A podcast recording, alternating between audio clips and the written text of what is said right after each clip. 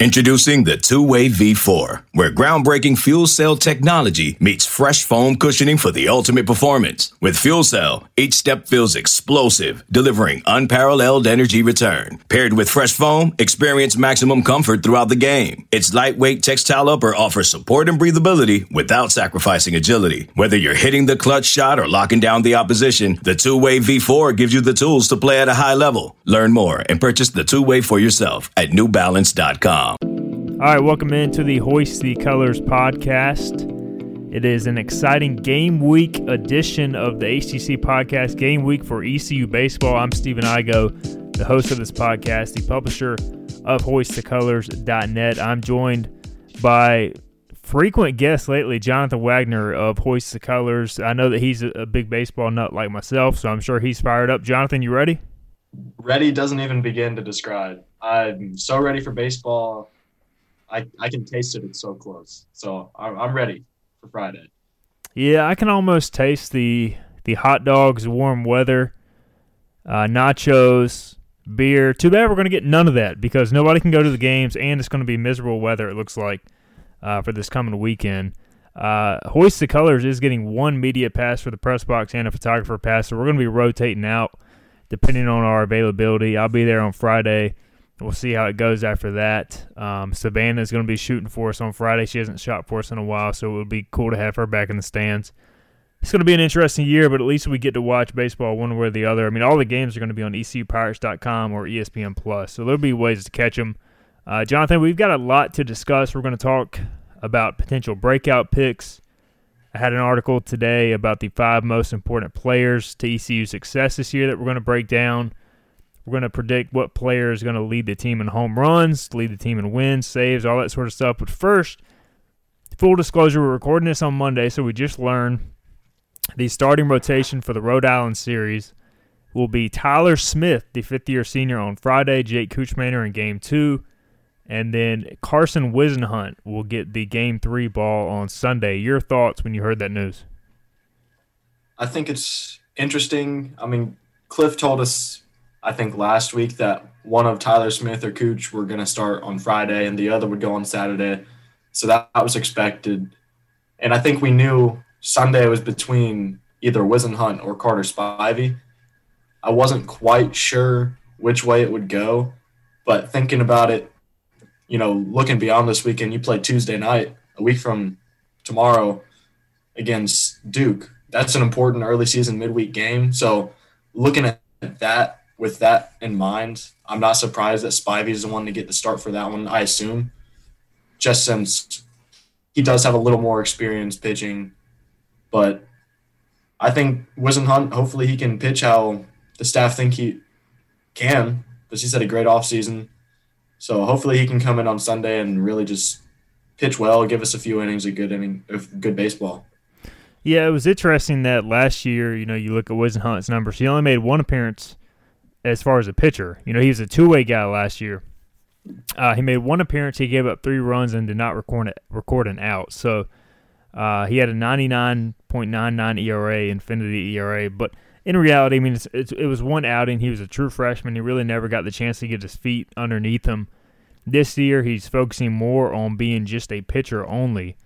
And so I think that's going to pay big dividends. And his stuff is electric. I mean, the, the, raw stuff is there. It's just a matter of him going out and doing it. And I think putting him in that Sunday role where more times than not, I mean, Rhode Island's number three pitcher is probably not going to be anywhere near as talented as him. I mean, you would hope that ECU can score some runs on Sunday to kind of take some pressure off his back. But I think it's a good move because I think if Carson hits his ceiling, he could end up being a Friday night guy in the future, but you don't want to put that on him right away. So I, I think it makes sense. You know, I, I personally thought Kuchmaner would get the ball Friday night, so I was a little surprised at that. But Tyler Smith has, clearly earned it. I mean, you can't go wrong with either one of those guys. So uh, I think it makes a lot of sense based on how it how it broke down with no Gavin Williams. You you want a power arm in there somewhere, so Whisenhunt makes some sense. Um, okay, moving on, Jonathan. This morning on on Monday, I had the five most important players to ECU success. And we kind of discussed this as a tandem before I ran with it. We had the same guys in mind, uh, and ended up being um, catcher Seth Caddell, center fielder Bryson Worrell, uh, outfielder slash first baseman Thomas Francisco, and then pitchers Jake Kuchmaner and pitcher Gavin Williams. So we we kind of discussed this back and forth. Who do you think we can make the case for that we could have included in there, maybe as a next wave of guys, just because there's so much talent on this team? Yeah, I think there's quite a few guys that. I mean, obviously, in a year like this, I think everyone, you know, from your starting nine to your top backups is are going to play a key role. But looking at just the top of the list, guys that come to mind, we talked about Ryder Giles a lot. Obviously, he's your key. He's a defensive star at shortstop. Connor Norby, second had a great year last year before it was shut down. He's had a great fall. And we've said it a lot, but he has really all conference potential. He can be a great impact guy defensively, offensively, if he can put it all together for a full season. Um, and then a couple other guys I look at. I don't want to put too much pressure on him as a freshman, but Josh Moylan at first base. If he comes in with, I mean, he's penciled in as a starting first baseman from day one. That says a lot about what the staff thinks about him. So if he can live up to that potential and really be that big bat in the middle of the order down the road this year, that's huge. But then there's one more guy that I look at, and it's actually CJ Mayhew. I think he was so good last year, and who knows where he's going to end up this year, whether he's kind of a spot starter when needed. Obviously, he's going to play a key role out of the bullpen. But I think the key to the bullpen, we, there's a lot of arms there. But if you someone like CJ Mayhew comes in and doesn't pitch as well as we expect him to, that really changes the whole landscape of the of the room. So I think CJ needs to come in and have a really good year whether he's pitching, I think he's going to have a key back end bullpen role. I think that's where he should be. I'd rather have him there than in the rotation personally. So I think all those guys are really important. And like I said, there's so many more, but those are the first guys that come to mind. Yeah, I think whoever emerges as the kind of go to bullpen arm or two makes a lot of sense because that guy is so important throughout the course of a season because usually he's being used twice a week if not more. I mean, you don't want to use him that much, but you know, Mayhew was used a ton last year. Bridges, Colmore, like I feel like any of those three, you know, if they don't perform to expectation, all of a sudden your your bullpen is kind of out of whack. So I think all those guys are critical, especially the way baseball is going, Jonathan. You know, starters they don't go nine innings or seven or eight innings anymore. I mean, it's it's usually five or six innings and out. Um, even though you know you got a guy like Kuchmaner who typically goes deep into games, but you're going to rely on your bullpen a lot, especially during conference play. All right, um, let's move on here. I, I had Gavin Williams in the top five, and this was my point of view on it because I feel like ECU has proven it can succeed as a team and be a postseason team without Gavin Williams operating operating at full strength.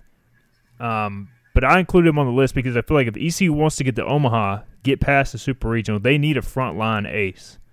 And Tyler Smith and Kuchmaner, they have experience, but you know, are they going to go out there and dominate Louisville at Louisville? You know, they don't really have the raw stuff maybe to do that, even though if they pitch really well. So I feel like Gavin upgrades the ceiling of the team and can take it to another level if he's performing and he's healthy. And that's why I include him on this list because I think he takes the rotation to another level. Do you do you think Gavin can become the starter ECU needs him to be? I mean, what, what's your gut feeling on Gavin heading into to year four now at ECU? It's it's tough, and it's especially tough this year, not hundred percent knowing what the issue he's dealing with is.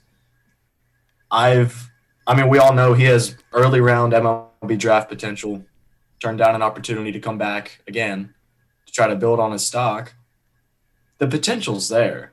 It's just my question personally is is he going to reach that potential as a starter or is he going to be better served in a you know key back end bullpen role as a power arm that comes in in the eighth or ninth inning and just shuts you down. I don't know. I hope he can become that friday night starter because like you said i think he he's the piece that puts you over the top. This team as currently constructed without him they're talented enough to compete for a host regional host at the end of the year. But I think if Gavin really comes on and pitches well, he's the guy who pushes you up into that maybe top eight territory. And once you get to the regional, he really puts you in contention to really win and move on and make a run. Yeah, and I think it's it's it's smart that they take it as cautiously as possible. You know, we don't really know what the injury is. I think Cliff Godwin told 94.3 the game today that he won't pitch on opening weekend, but the hope is to maybe have him back in some capacity by the second weekend. It sounds like he threw a short bullpen and looked good. So we'll continue to keep you updated there. But really, I mean, you don't really need him probably until conference play, realistically. Now, you would probably want him before that so he could build up his pitch count, build up his durability. But the last thing you want to do is re aggravate something as you go play Georgia Southern or Charlotte or whoever. So yeah, I expect them to play it really cautiously. And, you know, from a health perspective, it's probably better if he's a reliever versus a starter. Although you can make the argument maybe he gets in a routine as a starter and, you know, can keep his stress off his arm that way. But, you know, we'll just have to see. I feel like he came back to school to be a starter because he wants to elevate his draft stock. So we'll see. That, that again, like always, seems to be one of the more interesting storylines surrounding this team is Gavin Williams' health every year. And we're not trying to put pressure on the kid. We just know, you know, there's a reason he's a projected top three round pick, despite really not proving much at the college level. So if he puts it all together, we know what his true upside is. All right, moving on. Um, let's talk about the schedule, Jonathan. The series you're most looking forward to this season. I've got one in mind. How about you? Yeah, I think it's a little bit down the road for me, but I think it's kind of obvious. I look at the first conference weekend against Cincinnati, April 1st, I believe. But that's going to be your first taste of a four game and four games in three days weekend. So I think it's going to be really interesting to kind of see how that alters, you know, strategy with pitching lineups, who you're throwing out Friday, Saturday, Sunday, who how long are you pitching guys? You know, obviously I think the bullpen's to have to extend a little bit over those weekends. But really, I think it. I'm really excited for it because I think it's really gonna be different. Obviously, it's not to be drastically different. Baseball is baseball, but I think playing four games in three days every week is really going to be interesting to see. It's going to be a lot of baseball, a lot of fast pace. So there's a lot of ways you can go, and that's what I'm interested in. And then I mentioned the Duke midweek game. It's not a series, but I think the early season midweek game against Duke on Tuesday is a really important game out of the stretch. No matter how you do against Rhode Island, I think that's one you need to come away with. So I'm really interested to see how that one plays out too. Yeah, the midweeks versus uh, UNC Duke, UNCW will be interesting. I I'm going with the conference series too. I'm going with the one that we were robbed of last year. UCF coming to town to take on East Carolina. You know, Baseball America wants to say UCF looks like the team to beat in the American.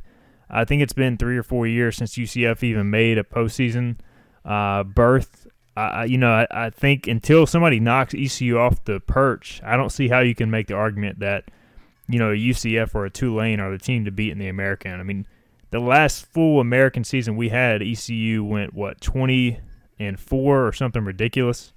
Um, the most dominant yeah. season a team in baseball has ever had in the conference. So uh, I feel like that is going to be a series that ECU is out to prove something. Now, there's a long time between now and then, and UCF is really talented, as is Tulane and Houston and a couple others. But I feel like that's a series ECU is going to have circled. They won't admit it, but I know Cliff Godwin, as much as he says he hates reading the, uh, you know, the positive news and probably the negative news, I'm sure that – somebody got wind of that and sent that to Cliff, and he'll want to prove it on the field just like everything else. But that's a series, especially if there can be fans by then. I think that's an April series um, at home, even if it's only 50% capacity or some percent capacity. Let's hope we can get somebody in. But I think that'll be a great series between probably the two favorites in the league, uh, along with Tulane. So I'm looking forward to that one.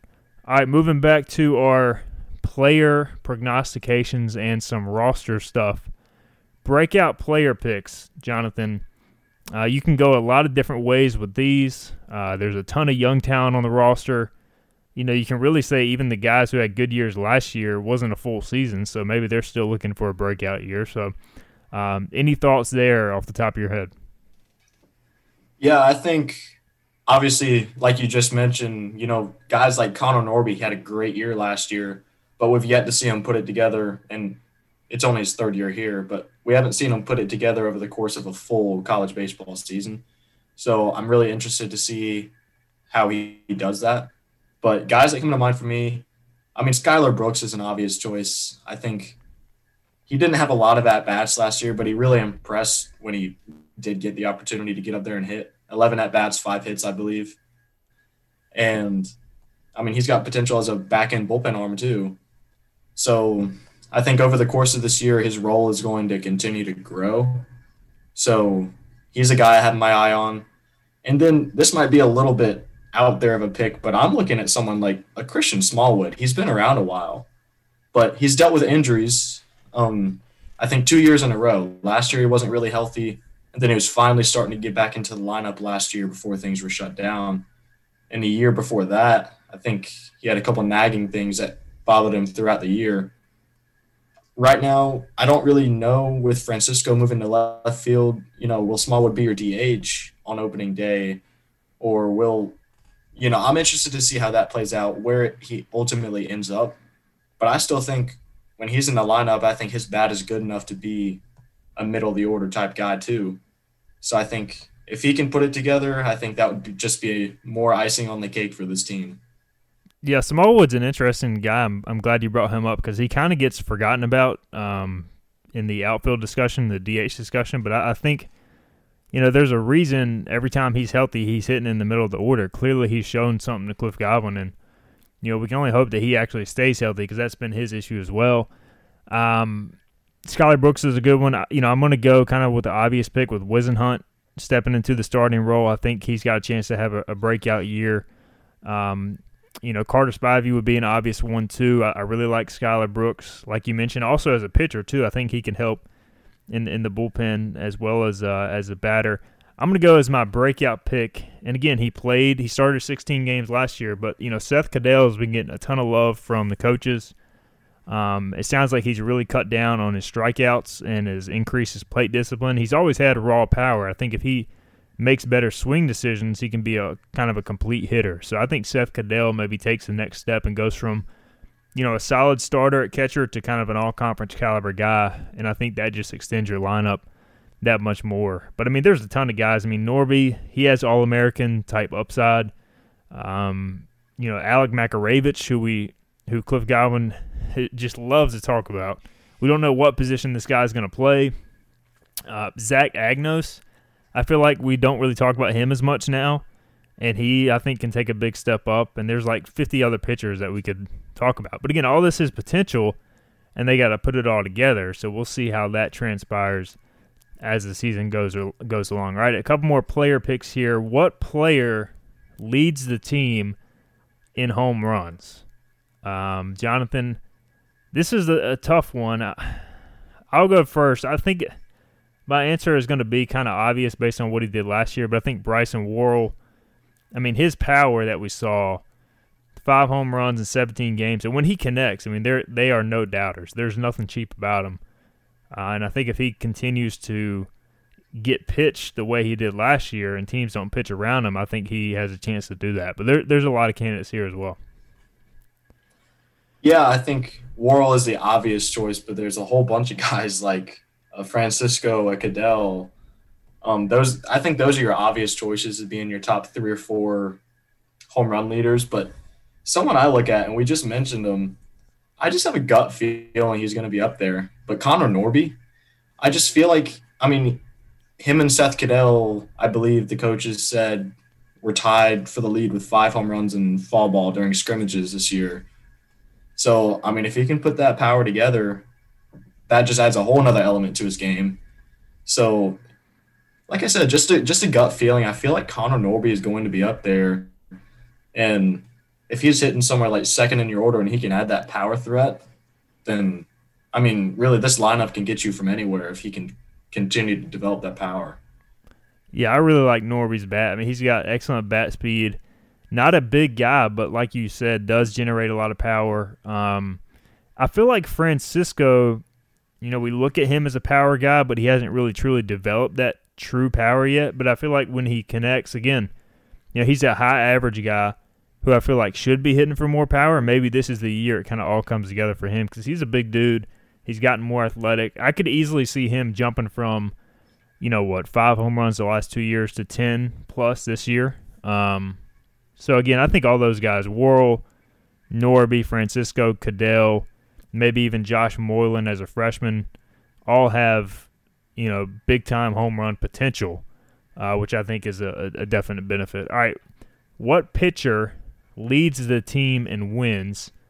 Um, maybe a couple obvious answers here, but I think picking one to definitely do it is a little challenging. I'll let you go first, Jonathan.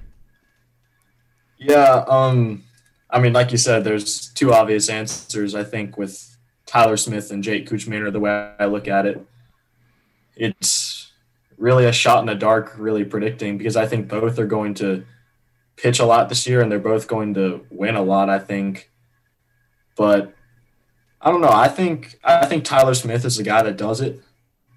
I think Kuchmaner probably has the more high end potential, but to me, Smith is the guy that I trust more to go a little bit deeper in the ball games more consistently than I do Kuchmaner.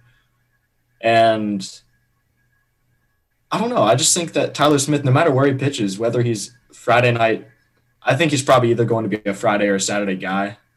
Maybe Sunday, who knows, really. But I think he's going to be the guy that gets a lot of opportunities. Kuchmaner will too, but something just tells me that Tyler Smith is going to have another one of his really great years. He was off to a great start last year, and I think he's going to pick up right where he left off. Yeah, I, you look at Tyler Smith's career numbers. I think he's like I just wrote it this morning. I should know it. What like eighteen and two or something like that as a starter. Even though his ERA isn't the best in the world, he just knows how to win games. Now, part of that is I feel like he's used to pitching on Saturday or Sunday, and I feel like he gets more run support than maybe some of the other pitchers. Uh, if he stays in the Friday role, I think I, I, you know I feel like whoever pitches more on Saturday and Sunday between Kuchmaner and Smith is going to get more wins. So based off that, I'm going to go Kuchmaner because he's starting on Saturday. Again, this could all change in one to two weeks, but I feel like Kuchmaner is going to more likely pitch on a Saturday or Sunday, and then get more wins that way because he's likely to get more run support. But I don't think you can go wrong with either of those guys. I mean, heck, even Garrett Saylor last year as a reliever, I think had four wins or something crazy in 17 games. So, um, wins can be a very weird thing when it comes to pitching. But I mean, more likely than not, it's going to be a starter because they're always out there going deep in the game. So, both those guys, solid answers for sure.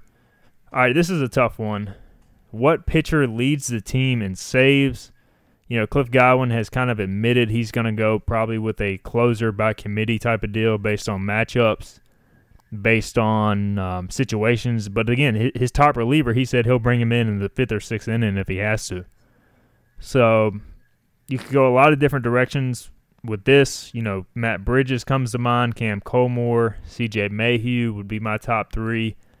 I'm going to go with Bridges as a six year senior. I think he he was in that situation a couple times last year. Definitely was in his earlier career, and I think he will be the most trusted guy early in the season. So I'm going to go with Matt Bridges, but I think it'll be scattered around to where you got a lot of guys with saves. Yeah, I think. I mean, you mentioned the three that are probably most likely to get those opportunities and Bridges, Mayhew, and uh, Colmore. But I was going to say CJ Mayhew, but the reason I'm not is because, like you said, I think he's going to be the guy that he comes in and he'll give you a couple innings out of the pen. He's not necessarily just going to be a ninth inning, come in shut you down, although I think he's completely capable of doing so.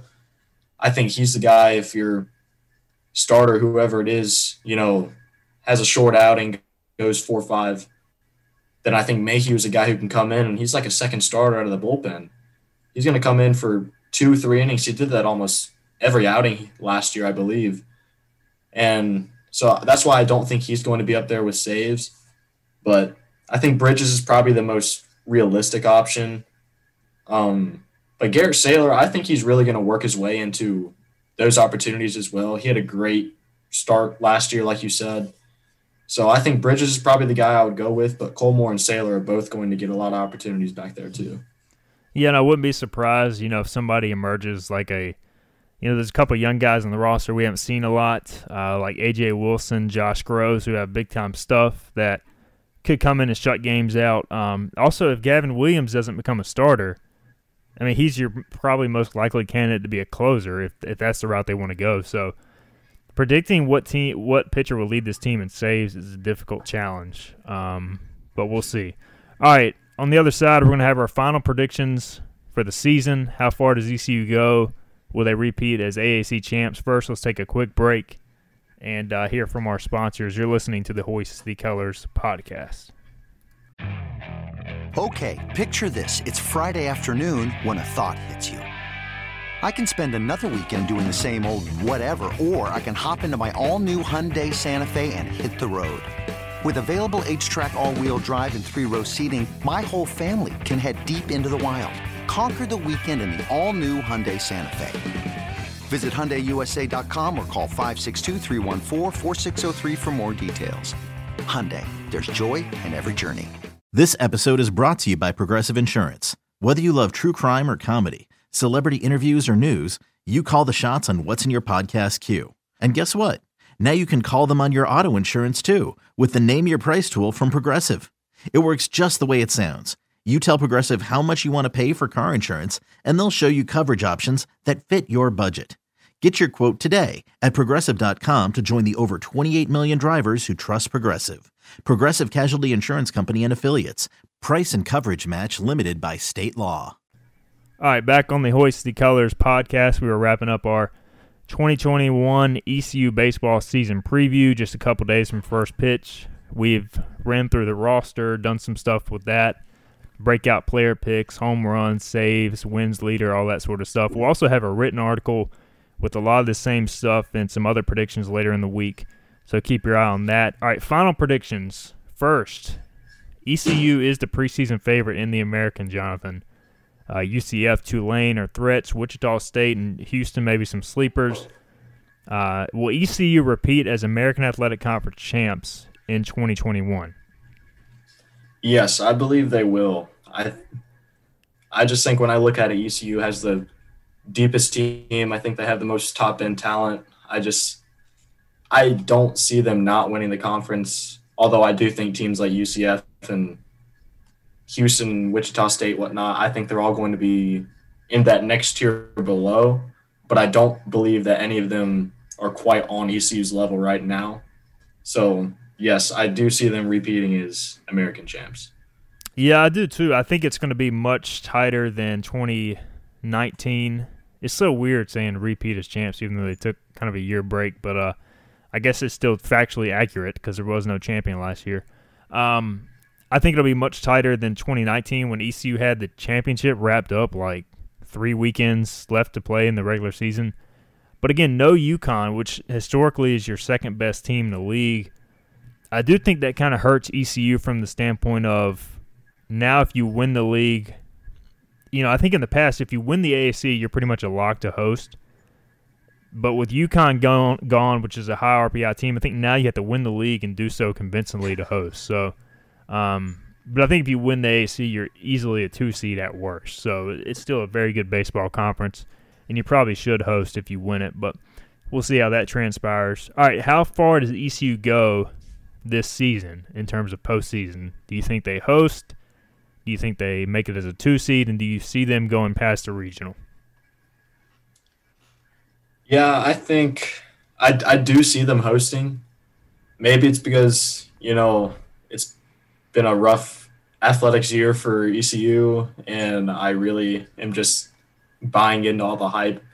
But I do. I think they're going to win the American. I think I think they have a real good chance to host. And not only that, but I'll go as far to say as a top 12 seed nationally. I'm not going to go quite as bold and say, you know, a top eight national seed and host and then hope host a super. But I think they do host, and I believe they will make it to another super regional. And I think I'm going to stop myself there. before probably, I go too far. Probably for the best. Uh, so to be determined after that. Yeah, I think, like I said, I think they're good enough. I think they're deep enough, but every other team around the country is too. So, right. Well, I think ECU is in a good spot to do that. All those teams that are always right there, are going to be just as good, if not better, than they usually are. So I think it's going to be tough to really take that next step and advance past the Supers this year. But I do believe they make it to the Supers. I mean, that's the thing is really predicting the postseason, how far they get is a crapshoot. It's just if you're ECU, you just have to continue to put yourself in that position. Continue to make a regional as a one or two seed, and eventually you're going to break through because you're going to get a favorable draw or a team you're even with. You're going to outperform them two out of three days. So that's what ECU has to continue to do. All that said, I asked you to make a prediction, so I'm going to make a prediction now. Um, you know, I say ECU wins the American, but they get screwed out of hosting a regional. I just think it's really hard to host three years in a row.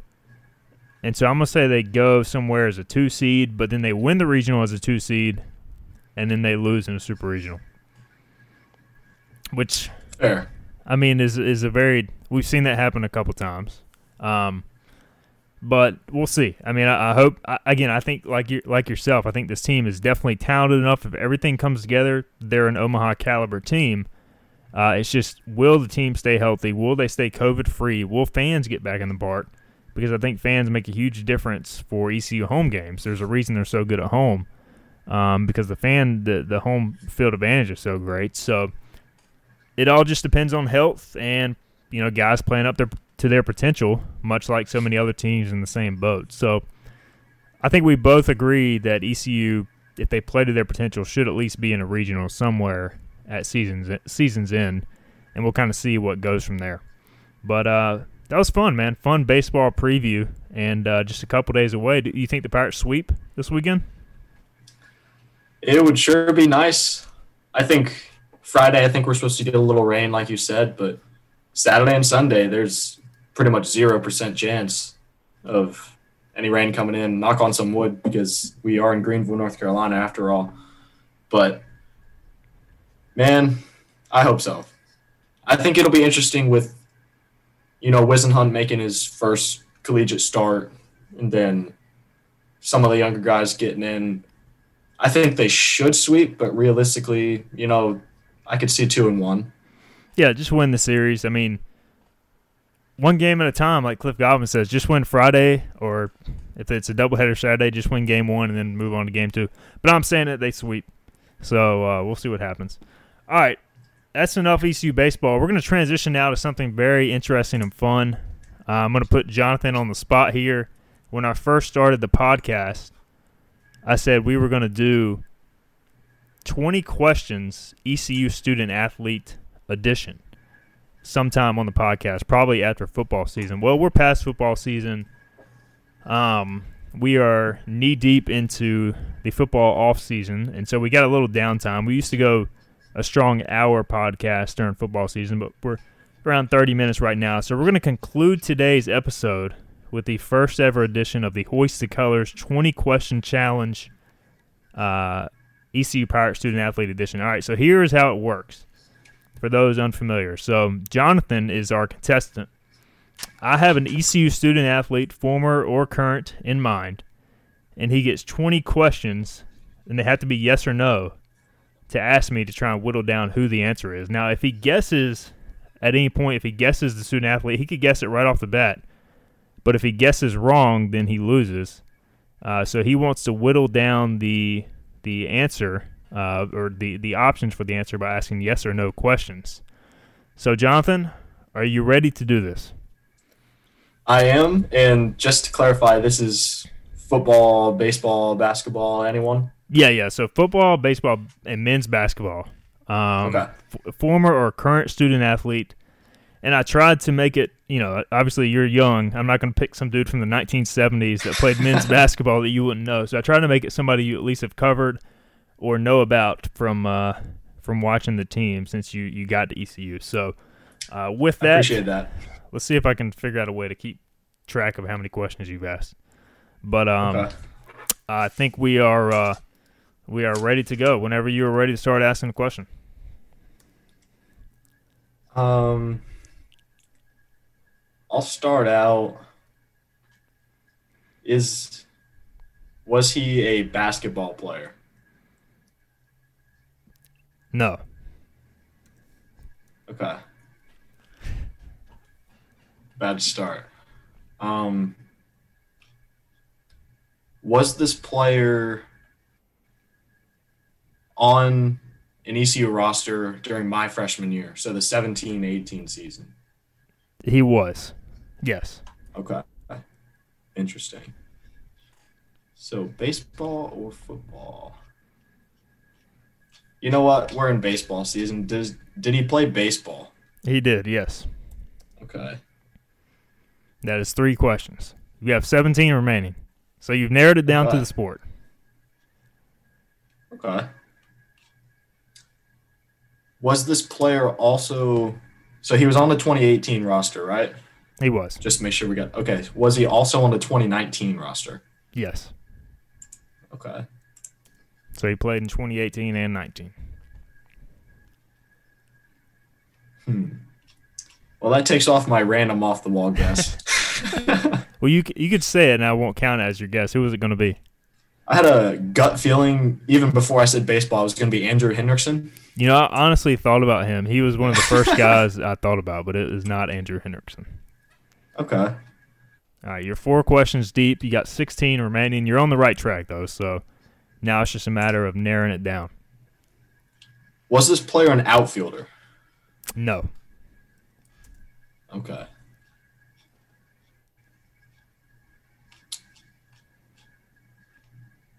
Fifteen questions remain for Jonathan. He is the initial contestant in the Hoisted Colors 20 question challenge. No pressure or nothing. Um, I'll take a little bit of a shot. I'm not going to guess yet, but did this player or is this player currently going on to play professional baseball? So is he or is he going? So is he involved? like, yeah, is he currently like Yes. involved or okay? yeah, he is in professional baseball, or at least yes. Yes is the answer. I don't want to give away too many specifics. Yeah. That is six questions. 14 remain for Jonathan Wagner as he's on the right track. This player, again, played in 2018 and 19. You know he's involved in professional baseball. And I think That narrows it. it down to about six guys, I think. This is. We've had some good baseball players here. Yeah, there's there's a lot that have played professionally. Okay. Um, was this player a right-handed pitcher? Yes. Oh man. Okay. So I'm down to I believe two. Seven questions. Jonathan believes he's down to two. He's got it nailed down to a right handed pitcher that's playing professional baseball somewhere. I'm gonna ask one, and this should tell me. All right. Is his professional organization the Cleveland Indians? No. Is the player um, Evan Voliva? Yes. Nailed it. All right. So Okay. Evan Voliva is our player, our 20 questions player. Jonathan got it. He just needed to ask eight questions. His ninth question was the player uh, itself, which is, is pretty good for the debut game. Um, so nicely done, Evan Voliva. For those who are unaware, you know he, he's not he's not totally obscure. You know he he had a breakout 2019 season, recovered from Tommy John. He's in the New York Yankees organization. Uh, his senior year, he was probably the go-to bullpen guy for ECU. Made 32 appearances, five and four, 3.19 ERA, and four saves in 2019, and that was on the team that went to the the Louisville Super Regional before he was drafted by the New York Yankees. So, good pick, Jonathan. I tried to make it, you know, somewhat random, but not too random. Yeah, I think that was a, you know, decent enough start. Yeah, I think I mean the main thing I should have known it was baseball. I should have known. the main thing is you didn't get it wrong after 20 questions. I mean, imagine how embarrassing that would be. Uh, I was going to make it tough. You know, honestly, my initial thought was to go Cliff Godwin as a player, Ooh. which would have been challenging yet obvious at the same time. Um, but I know, like, I know that you know he played, but you probably don't know like the exact time frame and all that sort of stuff. So it would have been tough. Um, so I'm gonna save that for a contestant down the road.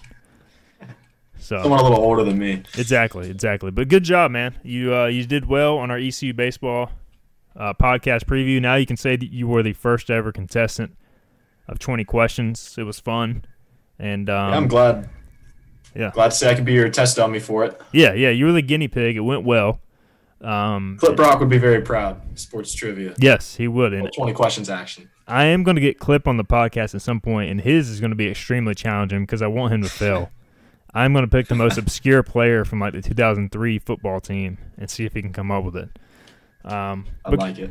but great job, Jonathan. I appreciate the time. And again, we'll have a written preview of the season up as well, uh, where at least me and you make some picks. You know, Lee, intern Lee, might make some picks as well. Uh, I'll reach out to her and see if she wants to participate. But uh, it was fun, man. We'll have to uh, to do it again soon, and hopefully, we're talking about some pirate victories come uh, come Monday.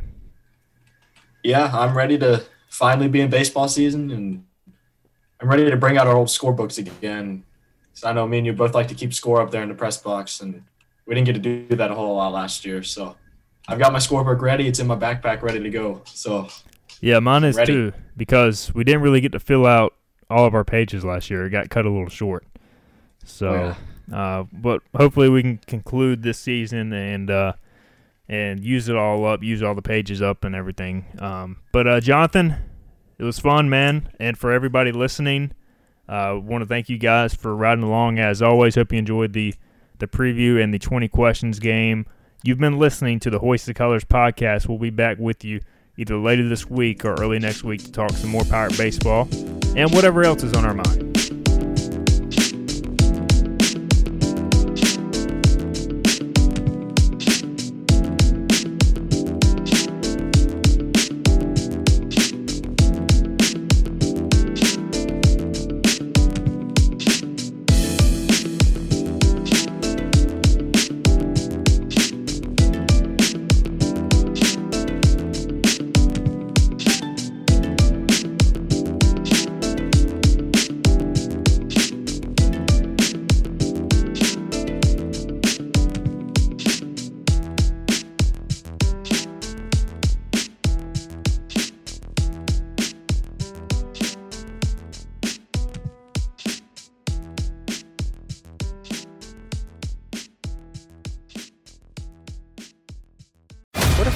If I told you imaginary friends are real? This is just so exciting. Now, get ready for the movie event with the greatest cast you've ever imagined. Showtime. Ryan Reynolds, John Krasinski, Cailey Fleming, Fiona Shaw, Phoebe Waller-Bridge, Louis Gossett Jr., Matt Damon, Emily Blunt, George Clooney, Maya Rudolph, Bradley Cooper, Sebastian Maniscalco, Jon Stewart, Sam Rockwell, Awkwafina, Keegan-Michael Key, and Steve Carell. I need to throw up or I need a snack. It's one of the two. Gross. If rated PG, parental guidance suggested. Written and directed by John Krasinski.